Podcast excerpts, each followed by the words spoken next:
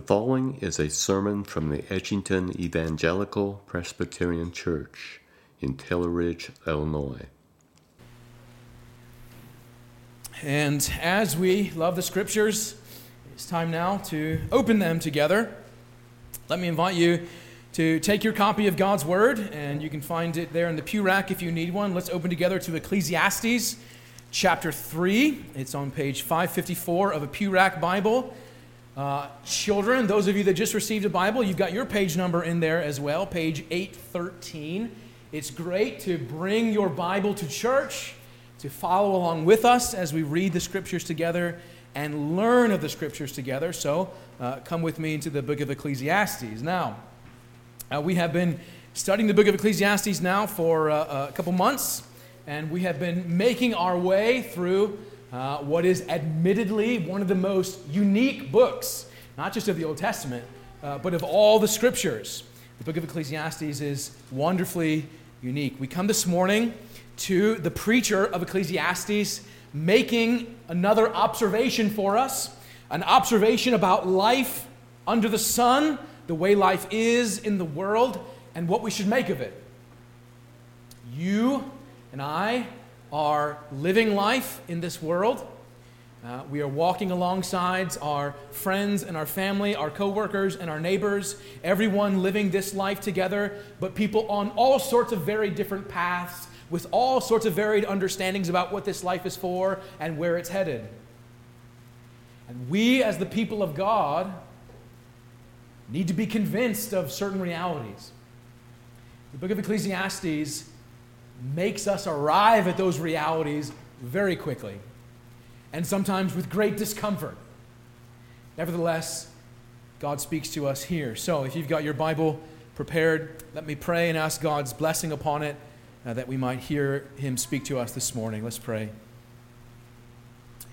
Our Lord and our God, we, we pause now to say that you are the God of truth, that in your word you speak without error that which is fully righteous and good and healthy for us, not only to read about, but to learn of and grow into. And so, Lord, I pray that by your Holy Spirit, you so move the writer of Ecclesiastes to record your word for us.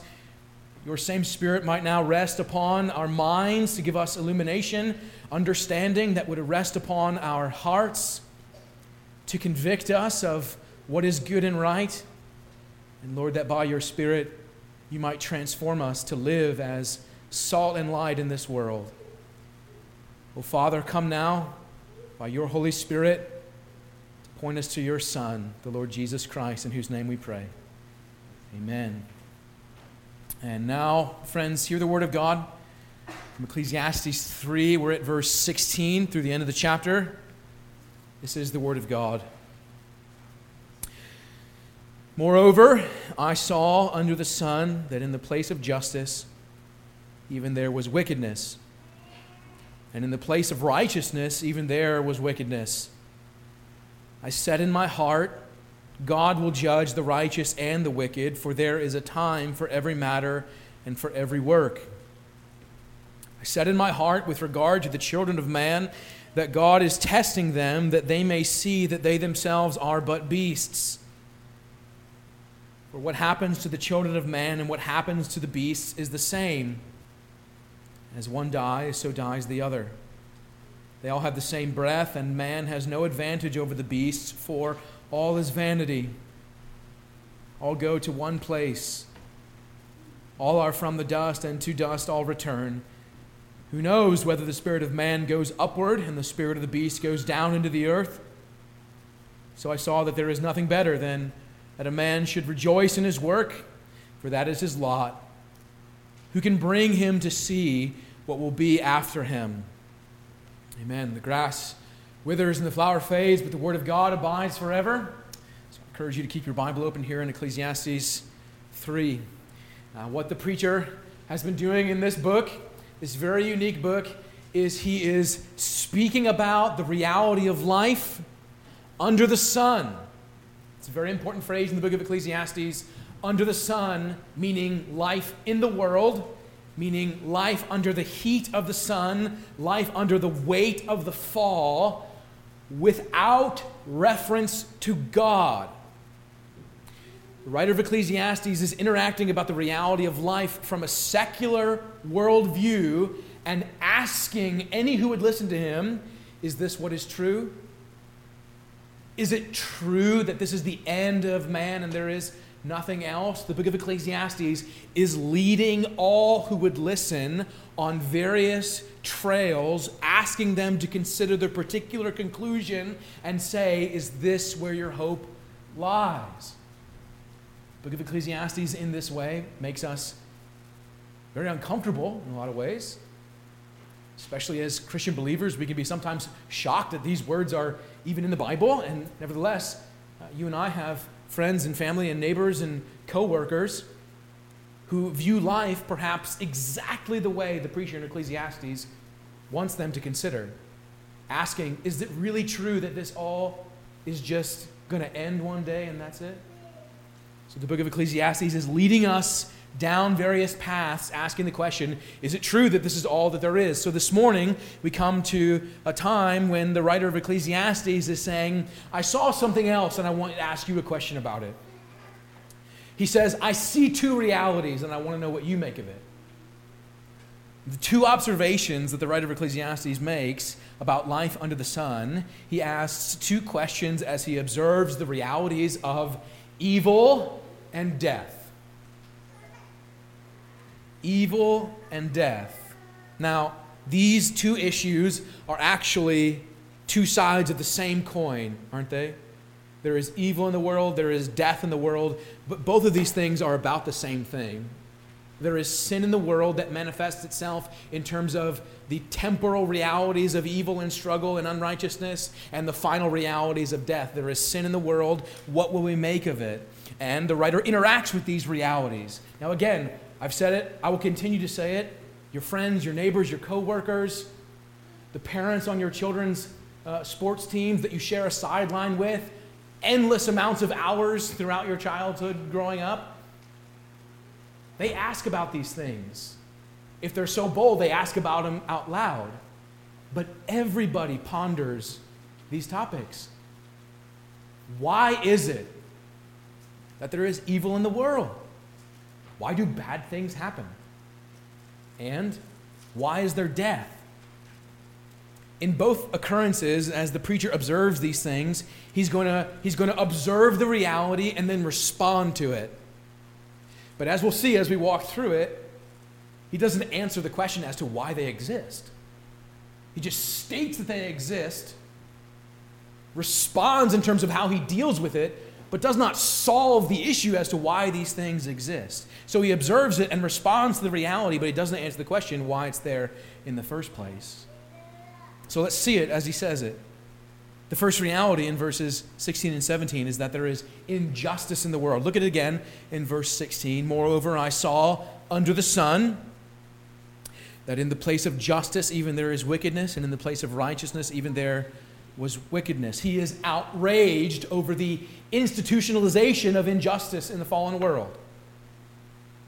Perhaps even an institutionalization of injustice that is enshrined in a legal system. Notice, he is observing that injustice exists in the very place that is intended to institute justice. It's not just that there is evil in the world, it's not just that there is wrong in the world, but there is wrong, wickedness, evil, and unrighteousness in the very places that are supposed to uphold justice. Now, throughout the world, law courts commonly have the statue of Lady Justitia, Lady Justice, right?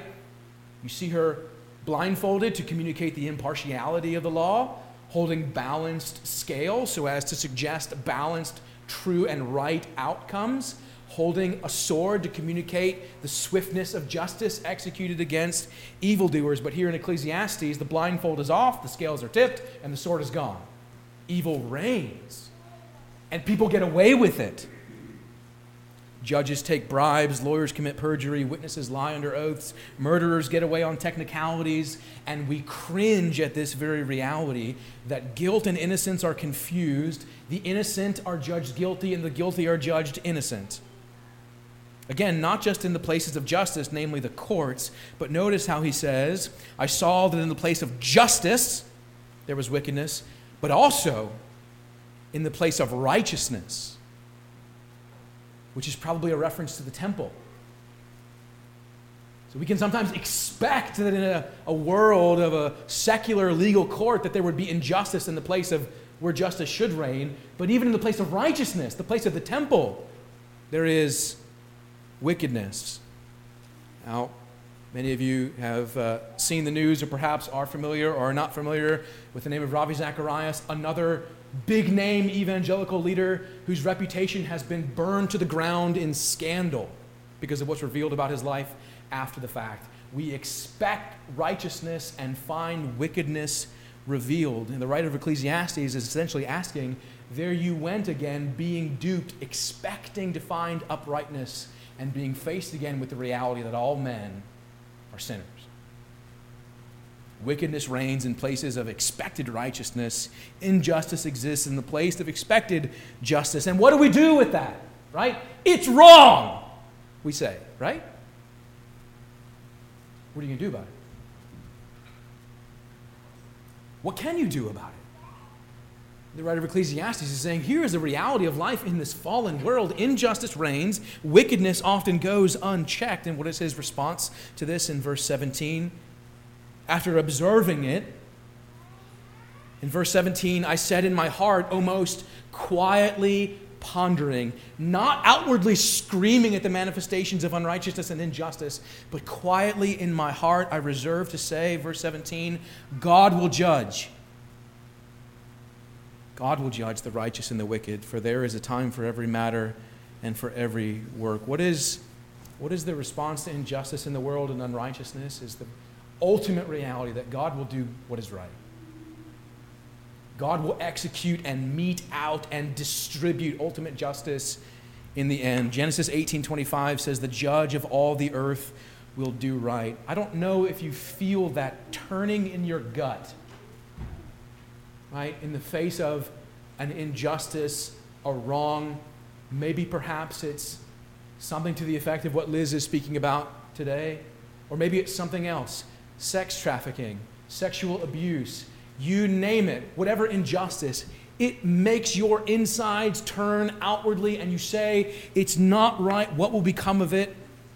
The book of Ecclesiastes is calling on us not to not be involved, not to not care, but to place our ultimate hope in this that we should quiet our objections and silence our arguments because one day God's justice will be exercised and it will be perfect. Now, that's something that should, on the one hand, comfort us, but should also make us quake a little bit. No, but that's just the first observation. The first observation is that there is evil and injustice in the world. But the reason why evil and injustice are in the world is because it's a fallen world, because it's life under the sun, and there is no greater evidence that this world is a fallen place than the second observation that the preacher makes here in verses 18 and 19. Look with me again, verse 18. I said in my heart with regard to the children of man that God is testing them that they may see that they themselves are but beasts. For what happens to the children of man and what happens to the beast is the same. As one dies, so dies the other. They all have the same breath, and man has no advantage over the beasts, for all is vanity. You might pause to think here for a moment is the writer of Ecclesiastes some pre Darwinian evolutionary theorist suggesting here that all men are but beasts and there is no biological distinction between them? Be very careful in understanding that the writer of Ecclesiastes is here not talking about origins and creation and biology, he's talking about destiny. In that there is no distinction between man and beast because both will cease to breathe one day. They will die. Now, this is the second reality that he stares at. The first reality was injustice, the second reality is death. Now, again, I qualified this for you. Those of you who have been with us walking the road of Ecclesiastes, you've grown to kind of expect, right, the tone and theme of Ecclesiastes to be shaped this way. But if you haven't been with us for the book of Ecclesiastes, or if you haven't kept up, or whatever the case might be, the book of Ecclesiastes is not written to help you have a better Monday. The book of Ecclesiastes is not intended to just cheer you up and send you out the door with a smile on your face saying, All is well, don't worry about it. No, the book of Ecclesiastes is raw and intends to pull back the veil of the things we attempt to deny and look squarely into the realities of life, including the reality of death. So here is the preacher in Ecclesiastes speaking about death. A right cheery subject, we might say. Verse 20 All go to one place, all are from the dust, and to dust all return. That sounds familiar, doesn't it? It rings with familiarity of our personal experiences, standing by a graveside. Ashes to ashes and dust to dust. Here we commit the body of our beloved mother, father, brother, child to the ground in sure and certain hope of the resurrection. You know, as I stand in those places, and as you have stood in those places, you're confronted with realities that make you ask the question what do I really believe?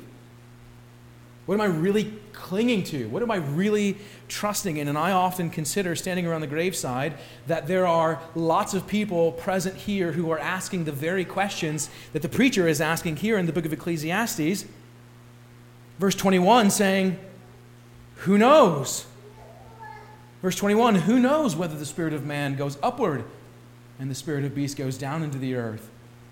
Verse 22 Who knows what will be after him? Again, Ecclesiastes is intended to communicate certain realities about life and pull back the veil and ask the question what do you really believe? And can we just confront the fact that oftentimes, especially as we mix companies among those who are grieving in faith with those who are grieving without faith, who believe in something, who believe in nothing, who believe in Jesus, who believe in karma, who believe in whatever other stuff, that we mix together a lot of, quite frankly, nonsense in the face of death now, it's a rare occasion for me to attend a funeral in which I am not the officiant. It's very rarely that I get to attend a funeral just as a participant in the pew. But when that happens, sometimes I observe some things that make me wonder the people who came in here, did they leave any more comforted? Any more mournful or any more encouraged than they were when they walked in? Because some of the things that we hear in the context of these services leads us confused and sad. Things like this my loved one is now just another form of energy. And we confuse ourselves and we say, no, no, no, he's not energy. He's now at my right hand, looking, looking down on me all the time. And then we say, no, no, no, he's in a better place. And we say, no, no, no, now their spirit is simply breathing in the daffodils outside the window, blowing in the breeze with me always. And sometimes this poem is quoted from Henry Scott Holland Death is nothing at all, it does not count. I have only slipped away into the next room. Nothing has happened.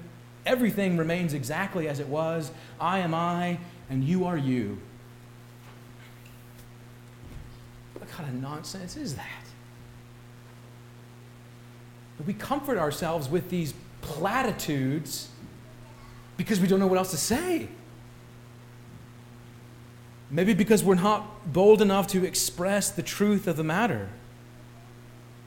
The writer of Ecclesiastes looks in the face of death and says, What should I make in the face of death? Well, what I should do is, it seems odd, but he says in verse 22, So I saw that there's nothing better than a man should rejoice in his work, for that is his lot.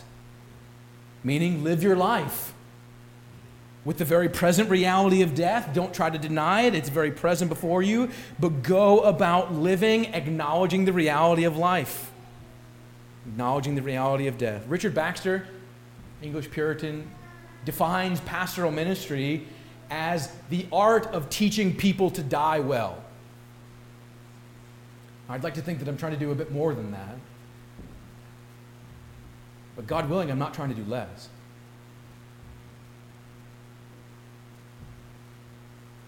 Ecclesiastes later says in the book chapter 7, verse 2, that it's better to go into the house of mourning than to go into the house of feasting. Translation, it's better to go to a funeral than to a party. Why? Because you can go to a party and remain oblivious about the realities of life. You can't, attain, can't attend a funeral and deny the fact that one day it will be you.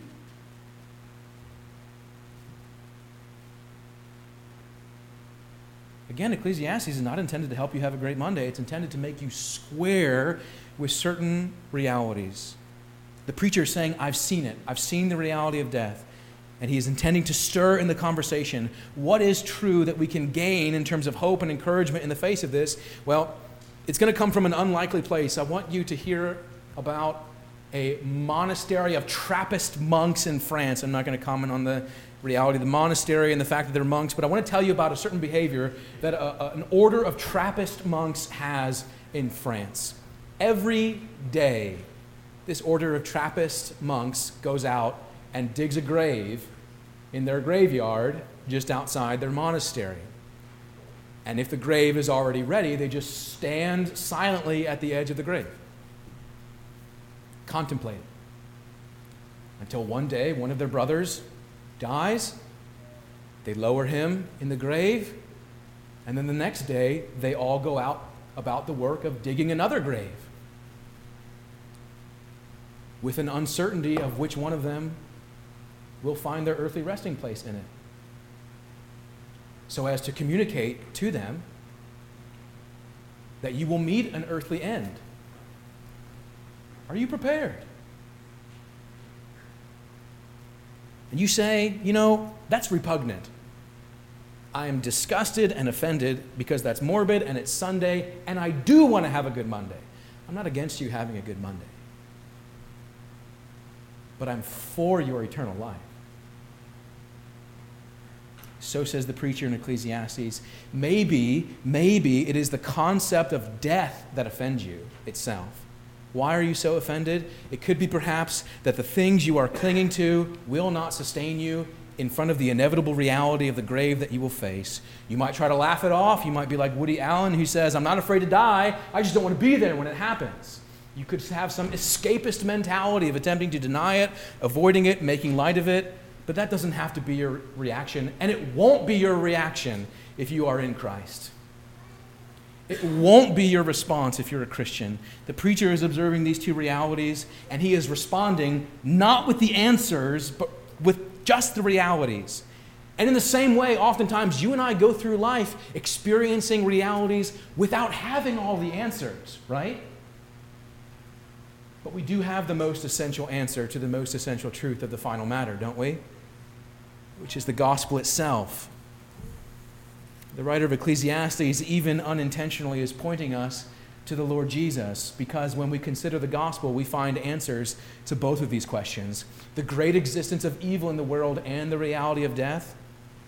There is great evil in the world. Yes, there is. None more wicked than the innocent death of the Lord Jesus. He died because the problem of evil in the world is the problem of sin in the world. He tasted death. The penalty of sin was buried and was raised in triumph to make death but a footstool that he reigns over. So that from evil to death, he defeats it all. What confounds and frustrates the preacher in Ecclesiastes is answered by the gospel, where a sinless Savior is counted guilty so that guilty sinners can be counted innocent, forgiven.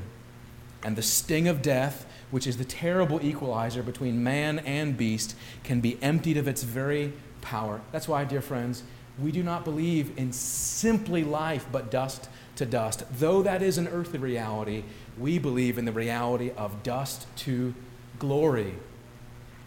That there is yet life beyond the things of this life. And the preacher of Ecclesiastes brings it up so as to ask you have you settled that? Have you settled it?